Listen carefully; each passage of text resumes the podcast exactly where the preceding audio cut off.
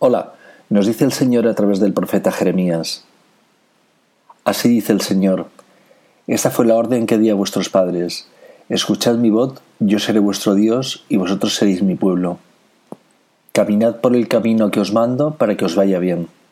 Pero no escucharon ni prestaron oído, caminaban según sus ideas, según la maldad de su corazón obstinado. Me daban la espalda y no la frente. Desde que salieron vuestros padres de Egipto hasta hoy, les envié a mis siervos, los profetas, un día y otro día, pero no me escucharon ni prestaron oído. Endurecieron la cerviz, fueron peores que sus padres. Ya puedes repetirles este discurso, que no te escucharán. Ya puedes gritarles, que no te responderán.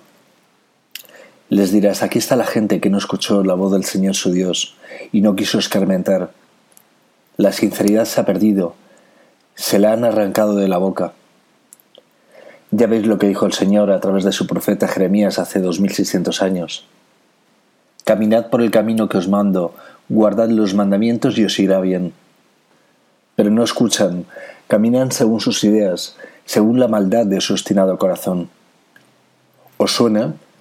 ¿Puede alguien pensar que estamos mejor que antes? La respuesta es no.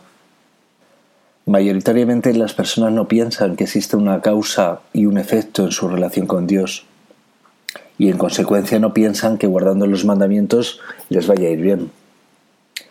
Es por ello que estos continúan sordos y ciegos. La vida fuera de los mandamientos es pura rebeldía y maldad. De forma reiterada se sobrepasa la línea del respeto a nuestro prójimo, con pensamientos o hechos totalmente injustos y todo ello acompañado de un orgullo ridículo de nuestra propia persona, una vida banal y superficial y muchas mentiras. Y por supuesto agradando al poderoso y rico y alejándose del débil. Todo ello es la gran autopista de diez carriles de vuestro infierno. Incumpliendo los diez mandamientos y esperando que nos sigan hasta el hoyo, que es donde se dirigen los rebeldes. Dios no hace acepción de personas, nos trata a todos por igual, por nuestras obras y exige que hagamos lo mismo con nuestros hermanos. Será necesario que tengáis hambre de Dios y de su justicia, será necesario que os vistáis de su divinidad y abandonéis los harapos que lleváis.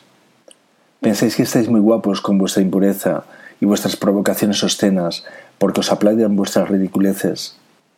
A vosotros los que corréis por la autopista del infierno, miraros por dentro y comprenderéis que únicamente queda en vosotros el vómito contra vuestro hermano, precisamente el mismo vómito del que tendréis que comer por una vida eterna. No habrá más alimento para vosotros. Algunos, en algún momento de vuestra vida eterna, os daréis cuenta que no hay vida fuera de Dios, pero tal vez en ese momento sea demasiado tarde. Los malos van de cara y nos muestran su maldad, y sabemos sortearles. Pero cuidado con los tibios, que son una legión, deambulan por el universo sin rumbo, y se llevan con ellos y despeñan a cuantos pueden. Ojo con esos tibios que dicen saber de Dios y nada saben, dicen entender de Dios y nada entienden. Pretenden esos tibios de corazón hacernos ver buenas sus malas obras. Son esos mismos tibios que insultan con lenguaje violento y dicen seguir al Señor. Os muestran sus sacrificios externos, van a misa, algún retiro, algún ayuno, para que creáis en ellos. Pero odian a sus hermanos, odian al inmigrante, odian a otras razas, odian a los hijos de Dios, y por ello sabemos que no tienen a Dios. Alejaos de los tibios antes de que os despedacen, son una auténtica plaga. Son los mismos tibios dispuestos a coger las armas en caso de conflicto y matar a su hermano, y van sin ninguna vergüenza enarbolando la bandera de Dios. Esos tibios llevan toda la vida engañando al prójimo, utilizan a Dios para conseguir sus propios fines. Son acróbatas del engaño que siendo incapaces de amar al prójimo y cumplir los mandamientos, se llegan a creer que sus malas obras son realmente buenas. Alejaos de los tibios, no llevan más que contiendas. Tienen muchas palabras con nulo contenido, su Dios es la apariencia, y no quieren vivir en la igualdad de los hombres, antes preferirían morir. No les votéis ni en vuestra comunidad de vecinos, son una auténtica plaga. Nos dice Dios, reprenderás a tu prójimo para no cargar con su pecado, es por ello que debemos reprender a los tibios, primero porque nos lo pide Dios. Y segundo, puesto que se reprende al que se ama, se reprende con la intención de que abandone las obras que no son de Dios. Si alguno no está dispuesto a reprender a su hermano, sepa que tendrá que cargar con los pecados de su hermano, esos mismos que no está dispuesto a reprender, y ello asfixiará más su existencia. Volvamos a creer en la causa y efecto con las cosas de Dios. Y tendremos explicación a muchas de las cosas que ocurren en nuestra vida, que no sabemos y no entendemos por qué ocurren. Hagamos un ejercicio constante de penitencia. Debemos confesarnos de forma constante, tanto por nuestras malas acciones como por las cosas que no realizamos y que deberíamos hacer. Pedir perdón a Dios en la confesión por las muchas cosas que no se hacen y que deberían hacerse, lo denominamos pecado de omisión, y Dios os perdonará. Si queréis empezar a discernir, valoraros por vuestras obras como hace Dios con vosotros.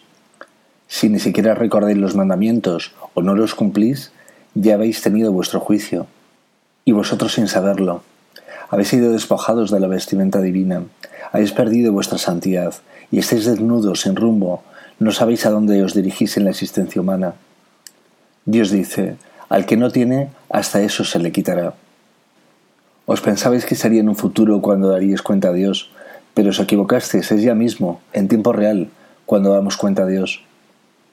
Si no guardamos la palabra de Dios o no la cumplimos, nos quitarán todo ahora y cuando menos lo penséis, veréis que no sois nada y que ha sido un profundo error vuestra rebeldía de querer vivir sin Dios. Espero que esta catequesis digital os sirva para encontrar un completo discernimiento del bien y del mal, y os sirva también para que tengáis una imagen clara de lo que Dios nos pide a cada uno de nosotros en nuestra existencia.